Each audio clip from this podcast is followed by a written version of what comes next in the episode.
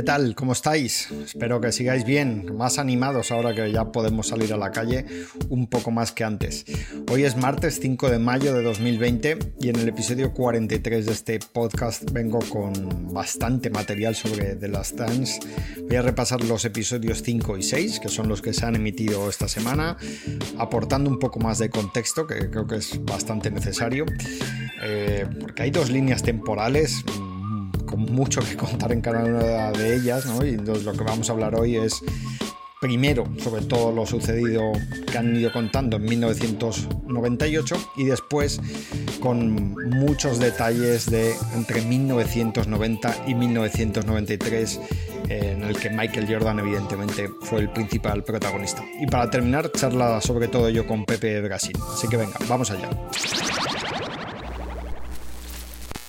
Una de las últimas entrevistas que Kobe Bryant dio en su vida fue la que realizó para el documental de las Dance. No sé si sería la última, pero una de las últimas seguro porque la charla con Kobe se grabó a mediados de enero, más o menos una semana antes de que Bryant falleciese en el maldito accidente de helicóptero. es algo además que lo ha, lo ha explicado el director del documental, dio la, la, fecha que fue más o menos una semana antes. En este episodio, en el 5, en el que está dedicado además a Bryant, pues ver a Kobe llamar a Jordan hermano mayor y afirmar que sin él no hubiese llegado donde llegó ni habría ganado cinco títulos, pues es la última muestra ¿no? de respeto que Kobe hizo respecto a Michael Jordan. Jordan fue su inspiración, su forma de medirse, por mucho que compararse contra el mejor de la historia de tu trabajo sea una locura, ¿no? que te puede convertir en un maníaco exigente, en un demente, ¿no? Pero ese es el camino que eligió Kobe, por eso Jordan lloró tanto y estuvo tan emotivo en el funeral de Bryant. Ambos mantuvieron una relación especial de forma constante y Jordan le tuvo en su círculo cercano porque vio en él lo que no había visto en otros, ese deseo constante por ganar, por mejorar, em, algo que cuesta mucho mantener, no ya digamos unos años, sino dos décadas, ¿no? que fue el caso de Kobe Bryant. En este episodio 5 hemos podido ver como pues dentro del vestuario, antes del All-Star, Jordan ya estaba avisando de que Kobe iba a ir a por él durante el partido, que iba a convertir el partido en un uno, uno contra uno pero vamos, que él estaba encantado de que fuese así, ¿no? Eh, Jordan terminó ese All-Star con 23 puntos, 8 asistencias y 3 robos, le dieron el MVP, pero no se cuenta en el documental que Kobe iba camino de luchar por el MVP si no lo hubiesen sentado precisamente, eh, se dice pues para evitar eso, ¿no? Que pudiese llevarse el, prácticamente un adolescente, el MVP y quitárselo a Jordan en el que podría ser su último All-Star. Kobe fue seleccionado titular por el oeste en el All-Star de 1998, pero disputó menos minutos que compañeros suyos como Eddie Jones o Gary Payton y 10 minutos menos que Jordan, que no es poco, ¿no? Eh, bastante, bastante poco. Aún así le dio para llegar a 18 puntos, fue el segundo máximo anotador del partido por detrás de Jordan. Ahora es que pena que Kobe no esté en el mundo de los vivos ahora mismo porque él también entre otras cosas, hubiese disfrutado muchísimo de este documental. En el episodio 5 también se recuerda uno de los partidos más especiales de aquella temporada regular, el último que jugó Jordan en el Madison Square Garden como miembro de los Bulls. Fue un partido que fue un domingo por la tarde en Nueva York, no en sábado, por cierto, como he leído en NBA.com, y tuve la suerte de además de poder verlo en directo porque se emitió en España en directo y eran, calculo, las diez y media o las once y media de la noche por la diferencia horaria que había entonces. Eh, recuerdo que cuando iba a empezar el partido y Jordan apareció con sus Jordan 1, el modelo de zapatillas que había usado como novato, se generó todavía más expectación por verle jugar con ellas, ya que era una señal más de que aquella definitivamente podía ser su última visita al Madison Square Garden. En aquel momento poca gente tenía internet. Eh, yo si no recuerdo mal tenía internet en casa desde hacía menos de dos meses. Eh, y además este internet que había que, conectar por cable cada vez que querías ver algo y por tanto pues había muchísima menos información que ahora, pero muchísima menos seguramente sea quedarme corto. Casi nadie, al menos en España, sabía por qué se había puesto aquellas zapatillas y de dónde las había sacado.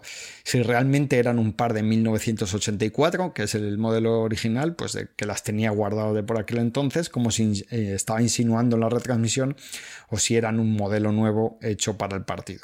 Lo que sí supimos rápido es que Jordan, a la par que está jugando muy bien, eh, no estaba nada cómodo con ellas porque lo dijo además en la entrevista a pie de cancha, y es que al parecer, según se contó eh, ese mismo día en las crónicas de aquel partido, no solo es que las zapatillas hubiesen evolucionado mucho en 14 años y que la tecnología de 1984 no tuviese nada que ver con la del 98, sino que ese modelo concretamente era una talla menor de la habitual porque Jordan al principio de su carrera utilizaba una talla menos de la que empleaba a esas alturas, ¿no? mediados de la treintena. Y por tanto le estuvieron provocando rozaduras durante todo el partido y por eso mm, terminó, como cuenta en el documental, con los pies hechos polvo, básicamente. ¿no?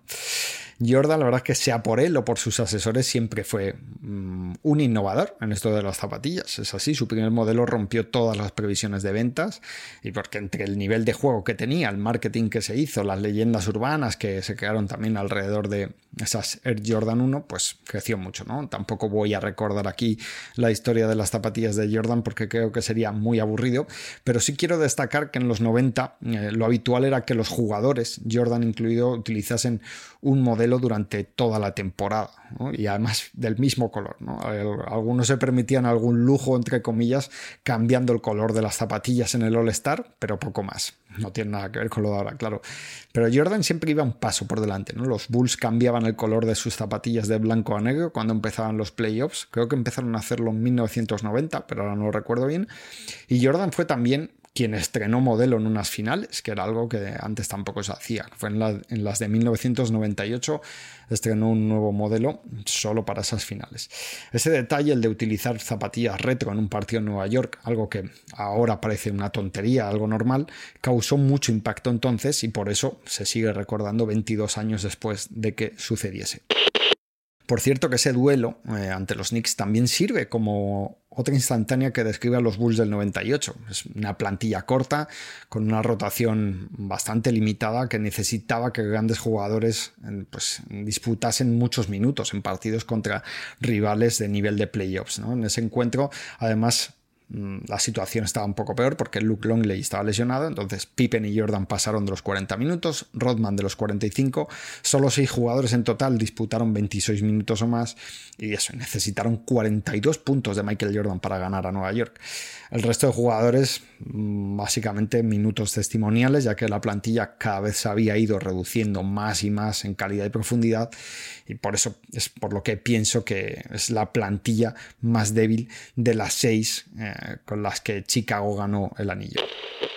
Y por terminar con el capítulo de hoy con la línea temporal de 1998, una mención rápida a lo que vemos en la parte ya final del episodio 6 algo que al verlo me ha gustado y me ha decepcionado a partes iguales. Lo que me ha decepcionado es que la escena en la que vemos a Jordan gritar para que se acabe el entrenamiento y subirse al autobús, eh, el equipo del documental la ha ubicado en una línea temporal de forma incorrecta y esto me parece bastante grave porque es una manera de tratar de engañar al espectador por mucho que, bueno, sea una mentirijilla, ¿no? Pero si nos fijamos brevemente se puede observar que el pabellón en el que están terminando el entrenamiento es el de los Pacers en Indianápolis y el documental dice que eso es en abril de 1998 a una semana del inicio de los playoffs. Añaden esa escena como un momento en el que los jugadores necesitan desconectar y Phil Jackson les deja disfrutar un poco antes del inicio de playoffs.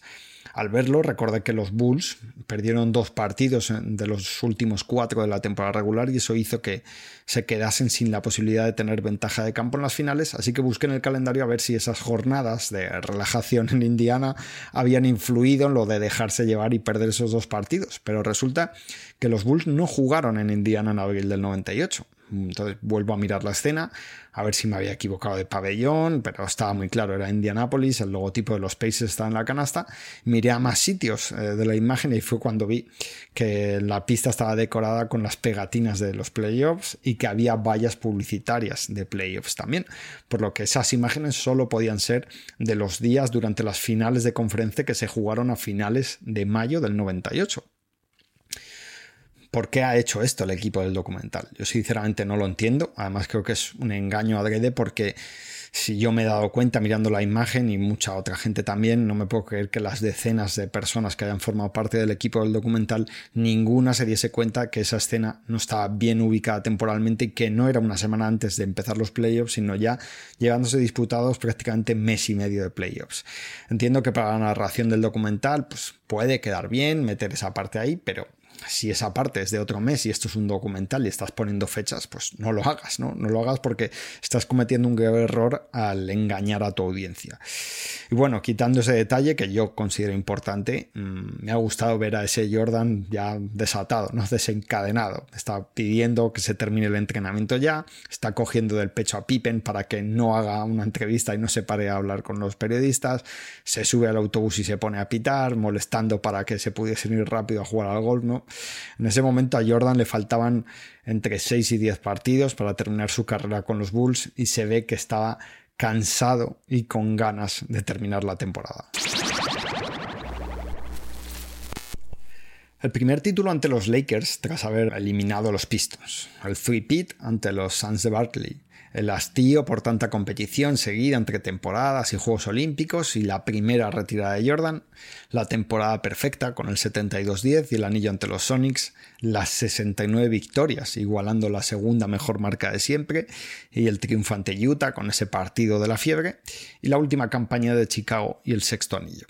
Lo consiguió por los Bulls durante la década de los 90 tanto que es imposible destacar todo lo que hicieron. Se habla de algunas temporadas, de algunas finales, de ciertos partidos, pero casi siempre se omite o se da muy poco espacio yo lo he hecho ahora adrede, a una de las mejores temporadas de la historia de la NBA que fueron las que realizaron los Bulls en la campaña 91-92. Starting that season, I felt Michael Jordan never played basketball anymore. He just figured out how to win the game. He knew how to steer momentum. He knew how to get guys going. And not only was he that good on the offensive end, he was just as good on the defensive end. So he was just playing a different game than the rest of us. He let us play, but he was there to win the game. And he knew that. And he once he figured that out, you couldn't beat him.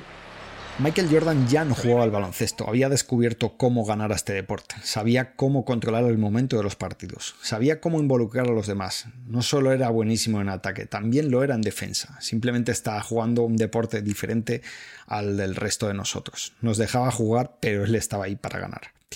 Esas declaraciones son de BJ Armstrong, un compañero de Jordan, eh, y las hemos visto en el documental y vienen a refrendar lo que era Jordan esa temporada y por extensión el resto del equipo.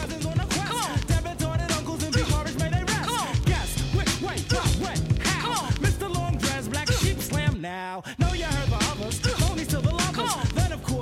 En el curso 91-92 los Bulls completaron una temporada magnífica que no entiendo muy bien por qué motivos tiene que quedar tan enterrada, ¿no? Bueno, lo entiendo en parte, creo que tiene que ver fundamentalmente con el rival en las finales y cómo se desarrolló esa serie. El rival de los Bulls en las finales del 92 fue Portland y entre que no es un equipo que figura entre los más populares de la NBA, que no tenía ninguna superestrella que haya quedado en la memoria permanente de los aficionados por mucho o poco que le duela a Clyde Drexler y que en la narrativa de las finales lo que más se ha vendido es el primer partido, como si el resto no hubiese ocurrido, pues eso, casi olvidado. La temporada 91-92 fue un desfase total por parte de Chicago. Aquel equipo no tenía mucho que envidiarle al de años después del 72-10.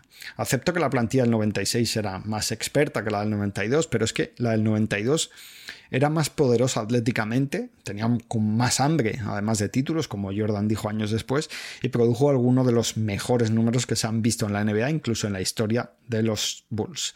Chicago finalizó la mm, temporada con una marca 67-15, que es una de las mejores de siempre, y además consiguieron el mejor rating ofensivo de toda su historia, la historia de la franquicia, con 100 15,5 puntos por cada 100 posesiones, que es un poquito mejor que la del 72-10. Es cierto que en defensa no lo hicieron tan bien como los Bulls del 96, porque ese equipo, el del 96, era una barbaridad defensiva, pero hay un dato muy importante que hay que tener en cuenta, y es que en la temporada 91-92 había 27 equipos en la NBA y en la 95-96 había 29.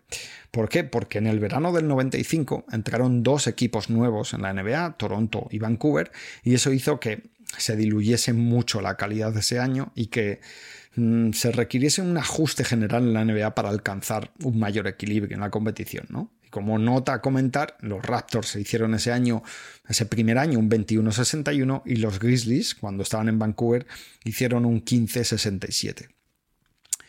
Bueno, datos que están ahí, ¿no? Y aunque en temporada regular eh, esos Bulls fueron muy superiores al resto, en playoffs luego no lo tuvieron tan sencillo, ¿no? Los Bulls del 92 eh, se deshicieron de Miami en tres partidos al inicio de playoffs. A los Knicks eh, los tuvieron que vencer en siete partidos, en una serie que fue la primera de las solo dos que tuvo Chicago a siete partidos en las temporadas del anillo a Cleveland en seis partidos en las finales del oeste y a Portland del este, perdón, y a Portland en otros seis.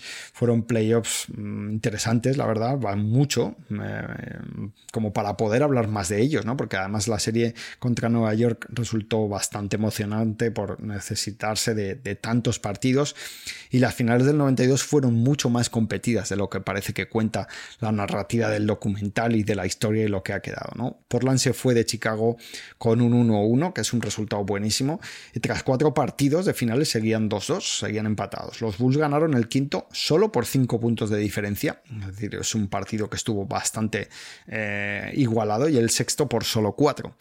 De hecho, quitando ese primer partido en el que los Bulls eh, machacaron a los Blazers, por los motivos que fuesen, Chicago ganó los otros tres partidos por una media de seis puntos y Portland ganó sus dos partidos por una media de ocho.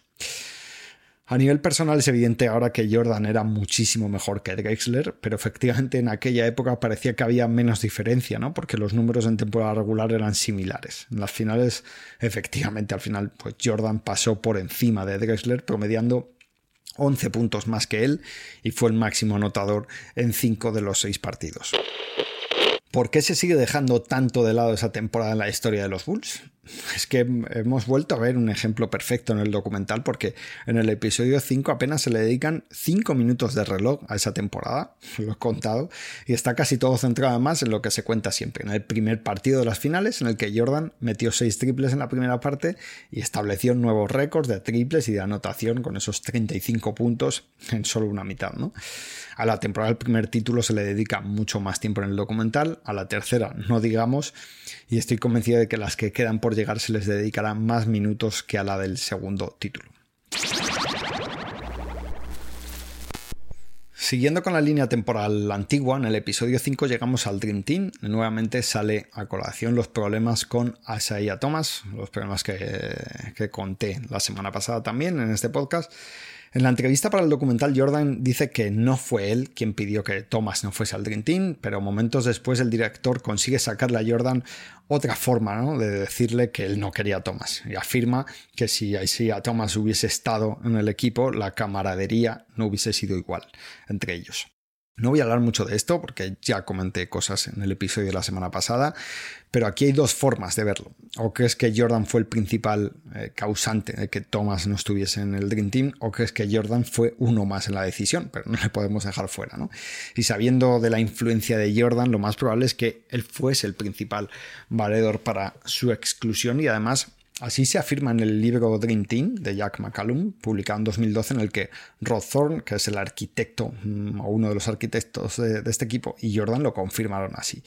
Ahora Jordan se escuda diciendo que él no fue el principal y en el documental se explica que hay otros que tampoco querían estar con él. La semana pasada, vuelvo a repetir, os conté los problemas que Isaiah tuvo con la River, con Maggie Johnson, con Scottie Pippen, por supuesto, con Michael Jordan. De Karl Malone creo que no conté nada, ¿no? pero Malone tampoco le soportaba porque de hecho en diciembre del 91, unos meses antes de los Juegos Olímpicos, Malone le propinó a Thomas un codazo que bueno, mm, da, da, da, da cosa hasta verlo en YouTube.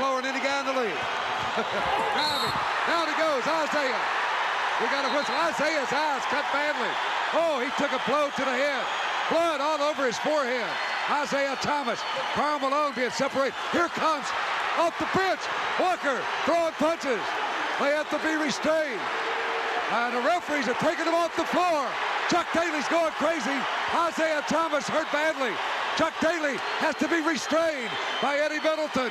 Chuck Daly hizo una herida de 40, que necesitó 40 puntos de sutura para, para, cortar la hemorragia y es una de las jugadas más sucias que yo he visto en mi vida. Si os apetece verla, está ahí, es eh, de diciembre del 91. Y bueno, pues es evidente que Karl Malone tampoco soportaba a Isaiah Thomas. En fin, que del Dream Team al menos cinco jugadores no querían jugar con él el entrenador de la selección, eh, que era Chuck Daly, que era también el entrenador de Thomas en los Pistons, tampoco es que sacase mucho o nada la cara por él, así que ahí sí a Thomas se quedó sin ir a los Juegos Olímpicos de Barcelona. Justo o no, es otro debate, porque John Stockton ahí acumulaba ya más selecciones para equipos All NBA eh, consecutivas de las que Thomas eh, estaba teniendo, porque Thomas ya estaba en la fase final de su carrera, pero bueno, ahí está para la historia todo lo que fue ocurriendo. Y siguiendo con Barcelona 92, en esos dos episodios hemos visto lo del enfrentamiento de Pippen y Jordan con Kukoc en esa Olimpiada que ya os conté la semana pasada y que el propio Kukoc en su momento no sabía. At that time, I have no idea what was going on with the Bulls. I don't know the frictions in between Scotty and Jerry, Michael and Jerry. So going to the Olympics, I kind of thought everything was okay al ver las declaraciones tras el primer partido entre Estados Unidos y Croacia, yo ya no me acordaba de, eso. Vemos en todo su esplendor el carácter eh, duro y de abusón, ¿no? De Pippen y Jordan.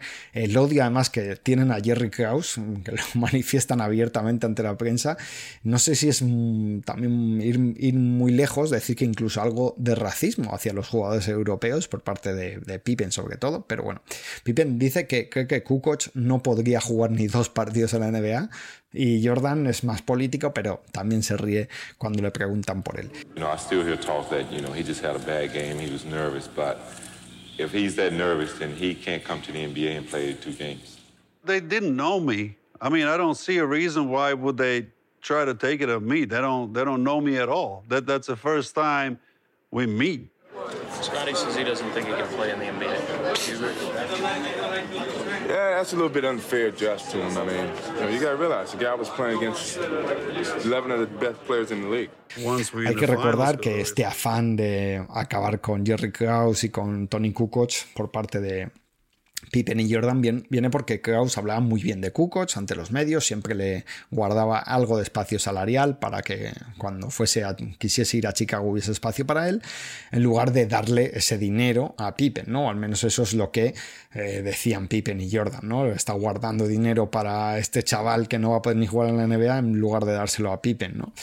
Pero es que Pippen había firmado una extensión de contrato 12 meses antes de aquella escena de los Juegos Olímpicos. 12 meses, es que no me cabe en la cabeza eh, lo de que Pippen se quejase tanto del tema económico y contractual y haberla tomado con, con Kukoc, ¿no? De esa forma también, porque un año antes había firmado una extensión de contrato de nada menos que 7 años, ¿no? Pero Kukoc, que es que es, mm, era un jugador que parecía demasiado frío y callado en la cancha, un poco, eh, bueno, así de no, querer tener eh, muchas disputas, fue capaz de aguantar eso y mucho más. Aguantó que Jordan y Pippen le defendiesen a muerte en ese primer partido de los Juegos Olímpicos, que le pusiesen a los pies de los caballos ante la prensa y se rehizo además disputando un gran partido en la final. Eh, lo que sirvió para que ya los miembros del Dream Team viesen que aquel no era un jugador blando y que no iba a poder hacer nada en la NBA, ¿no? Eh, le sobraba calidad. El hecho de reponerse a aquel recibimiento hostil por parte de las dos estrellas de su equipo, de la desconfianza que había hacia él y que acabase siendo parte fundamental eh, de los Bulls y titular ganando tres anillos en el proceso, pues sirve para ver la magnitud de lo que fue Tony Kukoc y que a veces olvidamos porque el siglo XXI ha traído grandes jugadores europeos como Nowitzki, Tony Parker o los hermanos Gasol. Y ahora vamos a entrar de lleno en la sección más oscura de Jordan, la de los problemas con las apuestas, los incidentes con los compañeros, su negativa a apoyar causas políticas y el hastío en general por tener que estar a la altura de la imagen que él y su equipo de asesores hayan creado sobre, sobre ese Michael Jordan perfecto. Voy a tratar de explicar de forma esquemática cuál fue el timeline de los principales problemas de Jordan a principios de los 90 que desembocaron con su primera retirada tras el campeonato de 1993. En 1990 tuvo un incidente en un entrenamiento, pegó un puñetazo a su compañero Will Perdue. No fue el único, pero fue una de las primeras filtraciones negativas que hubo sobre su persona. También en 1990, cuando fue, decidió no apoyar públicamente a un afroamericano candidato al Senado en Carolina del Norte, frente a un rival que era eh, un político veterano que destilaba además ranciedad e incluso algo de racismo ¿no? en sus acciones pasadas. Su madre le pidió que la apoyase, pero Jordan dijo que no, que no conocía bien el tema, solo envió dinero a la campaña de, de este afroamericano y ahí fue cuando se filtró la famosa frase de los republicanos también compran zapatillas, que se utilizó bastante en su contra.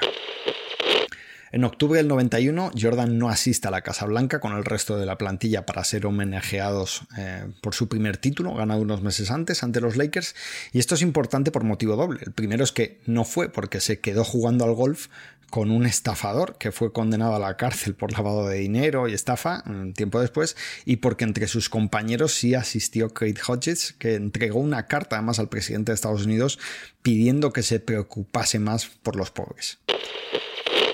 En diciembre del 91 aparece el libro de Jordan Rules de Sam Smith, se ha hablado bastante de él en estos dos últimos episodios, en el que se cuentan un montón de secretos de la plantilla de los Bulls la temporada anterior, que provocan mucho malestar en toda la organización. Suelen, dicen que todo es mentira, eh, los Bulls, pero bueno, el libro quedó ahí. Y en ese libro Jordan aparece como una persona complicada, alejada de esa perfección que muchos creían que tenían. Seguimos adelante y en el 92 en una investigación federal la policía descubre un cheque de Jordan, firmado por el propio Jordan, entregado a este estafador del que os he hablado antes, con el que estuvo jugando al golf, cuando mm, tenía que haber estado en la Casa Blanca. La policía preguntó a Jordan y primero dijo que era un préstamo, pero luego tuvo que reconocer que era una deuda de juego. A principios de mayo de 1993, en plenos playoffs, se publica un libro en el que un hombre de negocios de San Diego, Richard Esquinas, cuenta cómo él y Jordan tienen un problema de adicción a las apuestas y cuenta que Jordan le debe más de un millón de dólares en apuestas perdidas. En la, portada además aparecen Jordan y este hombre, Richard Esquinas, jugando al golf, dándose la mano o abrazados algo así. También en mayo del 93, dos o tres semanas después de que se lance ese libro, Jordan se va a jugar a un casino de Atlantic City durante la tarde, noche, madrugada, porque no está clara las horas, más o menos entre las 6 de la tarde y las 2 de la madrugada, de un día entre los partidos 1 y 2 de las finales de conferencia este contra los Knicks. Alguien del New York Times se enteró de esa visita al casino, publicaron la noticia y como los Bulls volvieron a perder eh, al día siguiente y estaban 2-0 en contra, pues esa visita al casino se aprovechó diciendo que a lo mejor los Bulls habían perdido porque Jordan no estaba lo que debía estar y para más Inri estaba apostando. Después de hablar con los medios eh, tras ese partido y explicar que había ido al casino con su familia para despejarse, Jordan estuvo dos semanas sin hablar con los medios eh, en un periodo que abarcó desde el resto de las finales de conferencia este hasta el inicio de las finales de la NBA ante los Suns solo rompió su silencio para hablar con su amigo periodista Matt Rasad de la cadena NBC, que es esa entrevista en la que sale con gafas de sol oscuras, que lo han emitido una parte también en el documental, algo eso, lo de salir con gafas que no fue una opción muy buena ¿no? para su imagen. En esa entrevista Jordan explicó que sí, que apostaba, pero que no tenía problemas con el juego, que tenía dinero eh, de sobra, que su mujer además también controlaba las cuentas de casa y que si faltase algo de dinero o estuviese en la ruina, que ya pues su mujer mismamente ya se había separado de él llevándose a sus hijos, que él no estaba haciendo nada ilegal y que si jugaba y apostaba era porque le gustaba y nada más. Tres meses después de esa entrevista, su padre fue asesinado y Jordan decidió retirarse. Ahora analicemos todo esto que he contado, que son hechos, uniéndolo al deporte. Como cosas eh, negativas, pues lo de pegar a un compañero, apostar sin medida, aunque no fuese ilegal, rodearse de gentuza, porque eso ya sí también está demostrado y mentir en primer término sobre el motivo del cheque de 57 mil dólares que tenía eh, ese personaje. Cosas que no sé cómo calificar, es no haber apoyado la causa política, que en teoría le correspondía apoyar, y como cosas buenas, pues ganar en ese mismo periodo eh, que fue una pesadilla mediática, ¿no? Ganó una eh, medalla de oro olímpica, tres campeonatos de la NBA, tres MVP de las finales, dos MVP de la temporada regular, tres títulos de máximo anotador y no sé cuántas cosas más. Concretamente en el periodo de más acoso mediático, el de mayo y junio de 1993, después de lo del cheque este descubierto, el libro de Richard Esquinas, la visita al casino de Atlantic City y el 2-0 en contra de los Knicks, Jordan desplegó un nivel de juego que yo no estoy seguro de que se haya visto alguna vez y que lo vayamos a volver a ver, porque él dio la vuelta a la serie contra los Knicks, promediando desde el 2-0, se quedó en 32 puntos y 9 asistencias, que eso era una barbaridad para aquella época, y luego en las finales promedian nada menos que 41 puntos en unas finales a 6 partidos, unas finales brutales, muy disputadas, muy complicadas contra los Suns. Esos 41 puntos de media son un récord histórico que aún sigue vigente y que dudo que sea mejor en el futuro. Por todo esto había que acabar con Jordan. No, a pesar de todo, había que seguir teniendo a Jordan como un ejemplo, como un role model. Tampoco. Jordan era una persona complicada y lo que ocurrió en esos tres años es que pasó de ser el hombre perfecto, el hombre al que todos querían imitar, el hombre al que todos los padres querían como yerno, como hijo, a ser una persona con problemas unos más serios que otros, unos más problemáticas que otros, unos más vergonzosos que otros, también es cierto, pero problemas y al fin y al cabo que invalidaban su posición como un ejemplo perfecto de un ser humano perfecto, ¿no? Y de hecho le acercaban más a un lado oscuro por el tema de las apuestas y las relaciones que tenía. Durante esa época asistimos, o se asistió al continuo ascenso imparable de Jordan al estrellato, a una subida que parecía no tener límites porque él era quien estaba poniendo el límite en lugares nunca alcanzados por un deportista, a la vez que el público también constataba que Jordan distaba mucho de ser perfecto y que tenía comportamientos censurables que servían como ejemplo de lo que no se debía hacer. Así que entre ese ascenso deportivo y la caída mediática, en algunos sectores de Estados Unidos, porque esto eh, sucedió, se enteró más la gente en Estados Unidos que, que fuera de ese país, más el asesinato de su padre en agosto del 93, pues Jordan decidió retirarse, que es algo en lo que se profundizará, supongo, en el episodio 7. Por concluir con esa fase de la carrera de Jordan, dos temas más. El primero es que se ha extendido como leyenda urbana que Jordan se retiró porque David Stern se lo pidió ya que no podía seguir tapando sus problemas con las apuestas y el juego, pero eso la verdad es que es absurdo, no hay pruebas de eso. Jordan no hizo nada ilegal, salvo mentir en el cheque de James Bowler, de este estafador, y Stern no le hubiese suspendido un año o pedido que se retirase por eso. Aceptó lo del estafador de Bowler, lo del libro de Richard Esquinas sin multar, porque a Jordan no le multaron y le investigó la propia NBA. Incluso David Stern había permitido un año antes que el Dream Team se hospedase una semana en Monte Carlo, antes de los Juegos Olímpicos de Barcelona, y cuesta poco imaginar que eso fue por una petición de Jordan, por tener tan cerca los casinos de, de Monte Carlo, y Stern no iba a sacar de circulación a Michael Jordan por eso. Jordan era la gallina de los huevos de oro de la NBA, era el principal impulsor de que la NBA creciese a unos niveles que ni siquiera podían soñar en la liga unos años antes. Y en la entrevista con NBC en junio de 1993, Ahmad Rashad le pregunta si la retirada está cerca y Jordan dice que podría ser en un año o en dos. Rashad le interrumpe y le dice que si podría ser ese mismo verano y Jordan responde también diciendo que sí, que podría ser ese mismo verano. Es decir, Jordan ya estaba llegando a un punto de no retorno entre la fama, la presión mediática, el hastío deportivo por haber ganado todo lo que se había propuesto. Y de hecho en el documental John Paxson el jugador que mete el triple definitivo de las finales ante Phoenix, reconoce que había una sensación de alivio más que de alegría. Y Phil Jackson expone lo mismo con ese suspiro que, vemos en el documental. La próxima semana veremos cómo se desencadena esa primera retirada y las explicaciones que dio Jordan en su momento comparados con las que haya dado para el documental. Para rematar el episodio de hoy voy a charlar un ratito con Pepe Brasín, que yo he estado en su podcast eh, varias veces, hoy viene él aquí por primera vez. Para quien no le conozca, Pepe es una máquina de los podcasts porque tiene uno muy recomendable, un podcast muy recomendable diario sobre deporte de más de dos horas y que como tú dices, Pepe, encima es de pago. sí, sí.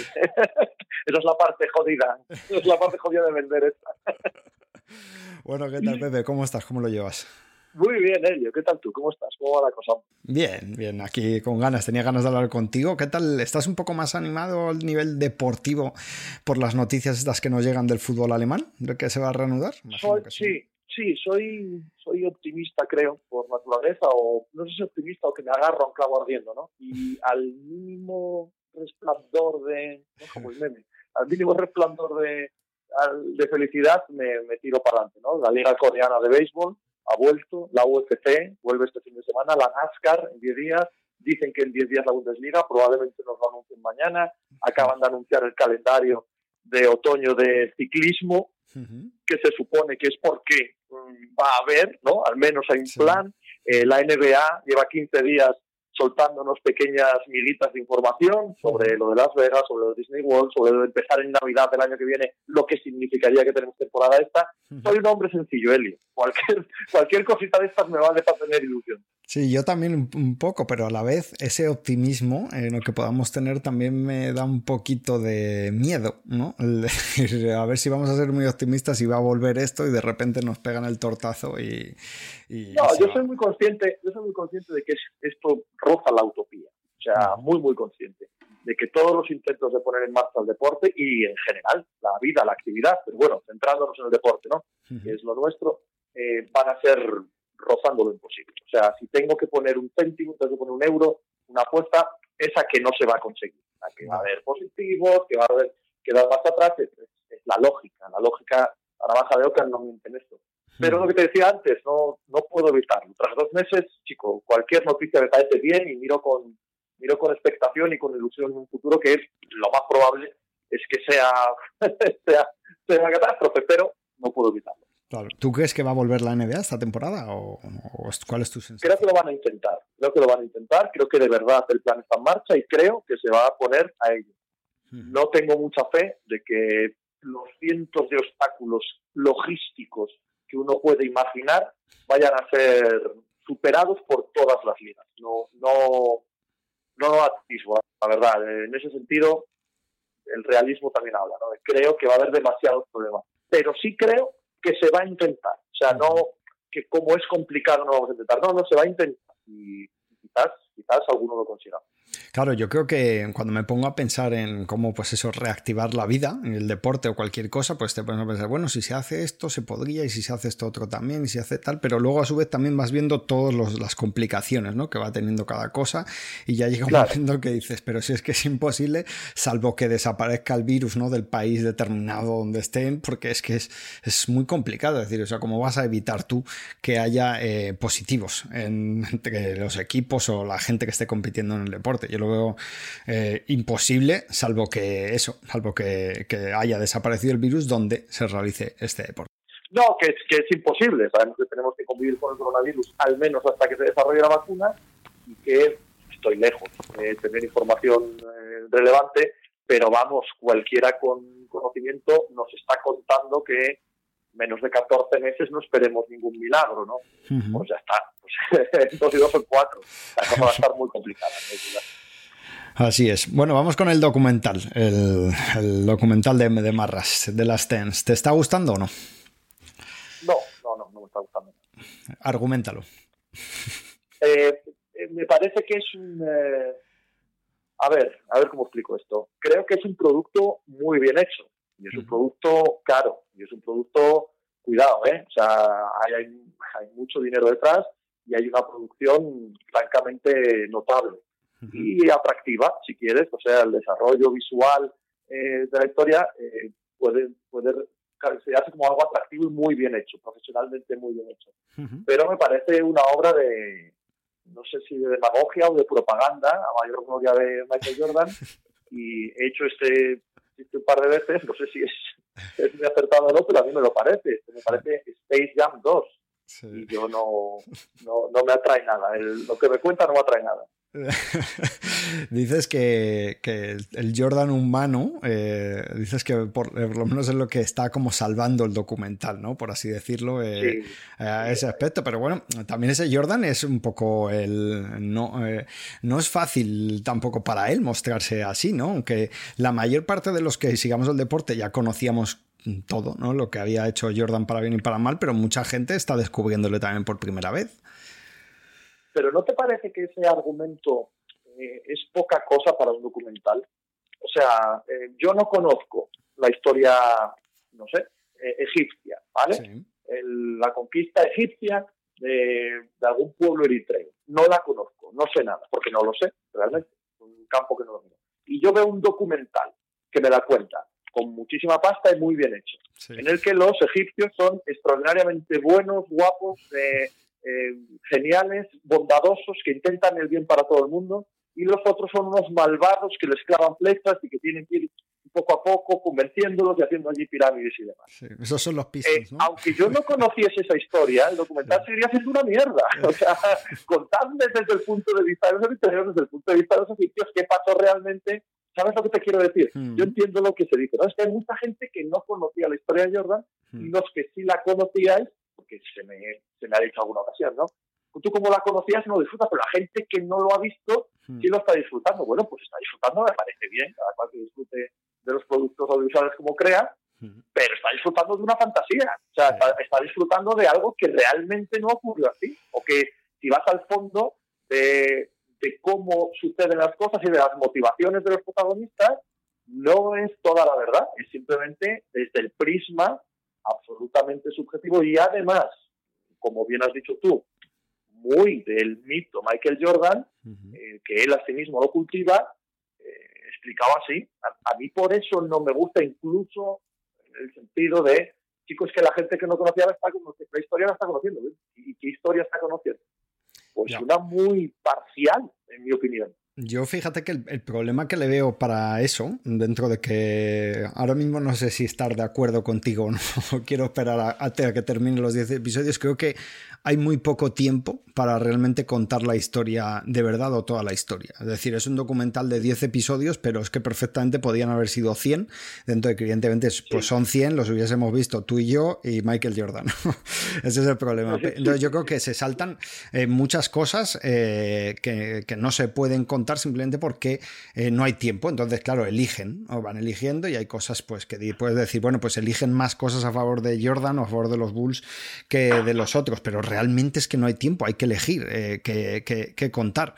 Y eso realmente lo estoy viendo un problema y a mí particularmente me está viniendo bien a la hora de programar estos podcasts semanales porque hay tanto eh, que contar para dar más contexto sobre lo que, lo que salen los, lo que no salen los episodios que dices que tenemos un montón para hablar. Es que hoy, de verdad, ayer preparando el guion y esta mañana digo, pero si es que yo no sé ni por dónde empezar. O sea, es que tengo tantas cosas que contar sobre dos episodios porque falta contexto a raudales que, que, dejas un montón de cosas fuera. No hay duda, eso estoy completamente de acuerdo contigo y de hecho se ha creado, supongo que de manera inopinada, ¿eh? o sea, no era el objetivo de los que hacían el documental, pero se ha creado una asombrosamente grande industria de análisis de los documentales de Michael Jordan, ¿verdad? Pero no lo digo, no lo digo por ti o por mí, que lo hago yo también todas las semanas en el programa, o, o por cualquier creador de contenidos en España, es que tú entras en la ya no en la ESPN, que son los mm. que lo emiten, el lunes por la mañana y son 12 artículos, sino que entras en Sport Illustrated, entras en The Athletic, entras en el diario AS, entras donde entres, hay tropecientos artículos, no sobre Jordan, sino sobre el capítulo que ayer echaron de Jordan. Sí, se ha creado, ¿verdad? Una, industria de análisis del, del documental francamente fascinante, eso sí es verdad. Yo creo que eso también es, eh, bueno, que no estoy convencido que esto es por el tema del el, vacío ¿no? que hay ahora mismo en la NBA de información, que realmente nos ha venido muy bien a todos los que estamos básicamente dedicados a, a NBA.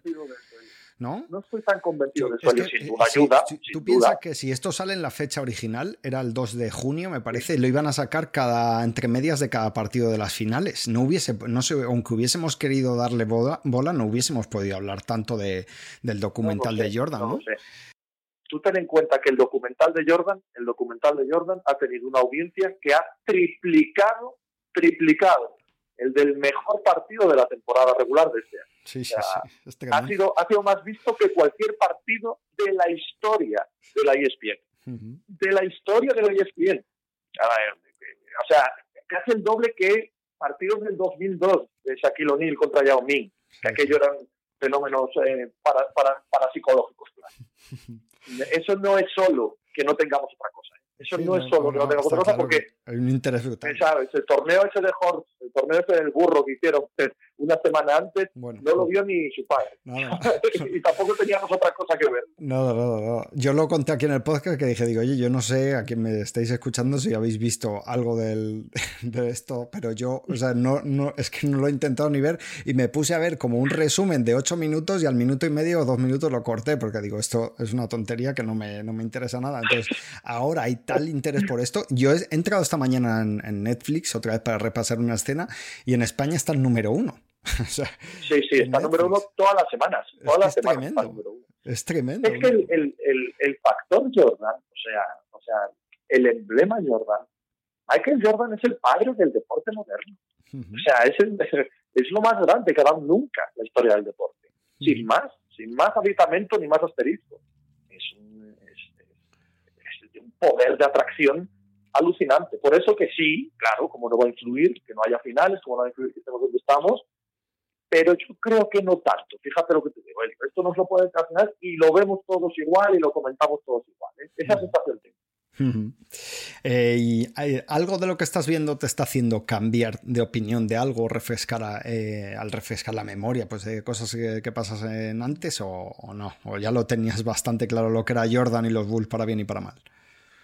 Sí, para bien y para mal creo que sí. Creo que no, no ha cambiado muchas cosas. Me molesta un poco poco, porque conozco al personaje, me molesta un poco que el Michael Jordan de más de 50 años no sea un poco más adulto, no, sea un poco más autoconsciente, porque lo veo, sigue empeñado en defender una imagen irreal, una imagen falsa, en el propio documental se ve ya no solo por cómo está narrado todo, que sin duda tiene su mano detrás, sino por cómo él explica circunstancias como su ludopatía, cómo él explica circunstancias como su falta de implicación política, cómo él explica eh, su eh, mala relación o su no relación con Isaiah Thomas, son anécdotas, ¿vale?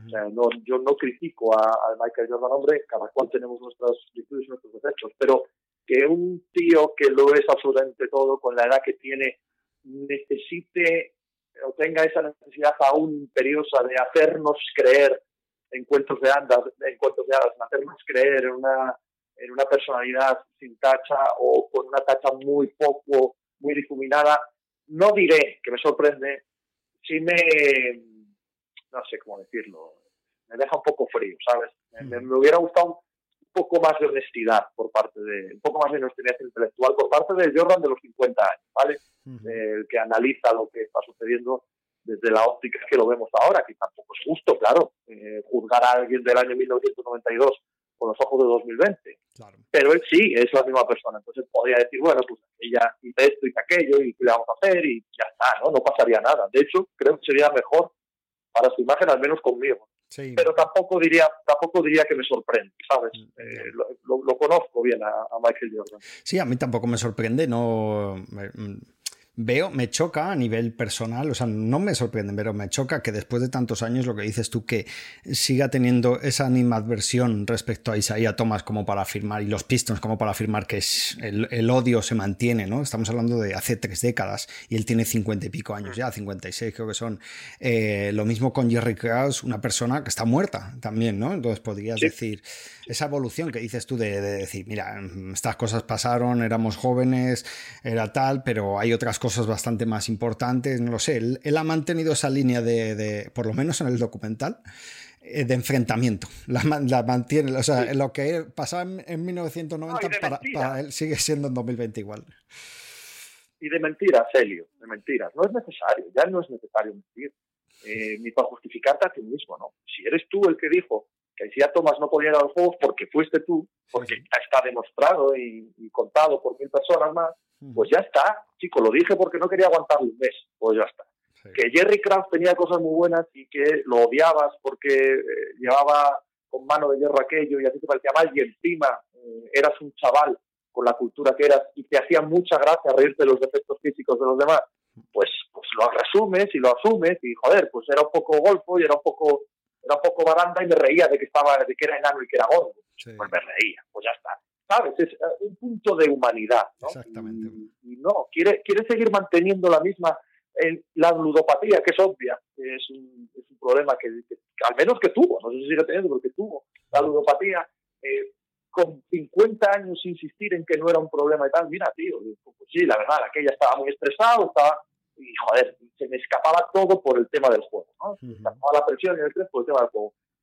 ¿Acaso no se le iba a entender perfectamente? O sea, cualquiera que esté sentado viendo desde, pues claro, ser humano y estas cosas pasan y ya está, ¿no? Pero querer insistir en tantas mentiras, querer insistir en tantas mentiras, no, no, no sé, supongo que hay, hay un punto ahí dentro de su cabeza de querer mantener el mito por encima del hombro del hombre que al documental en sí mismo, a mis ojos, a mis ojos, lo envilece, hace, hace un documental pues muy poco interesante. Bueno, pues nada más, Pepe, no te quito más tiempo para que te recuperes para seguir con tu podcast en pepediario.com y que nos puedas seguir dando contenido y entretenernos todos los días. No sabes lo que te lo agradezco, te lo agradezco enormemente, Elio. Un saludo a todos tus oyentes y lo mismo, tú tira para adelante también, que aquí estamos deseando que, que, que nos traigas cosas de la NBA. Eso haremos. Un abrazo. Un abrazo.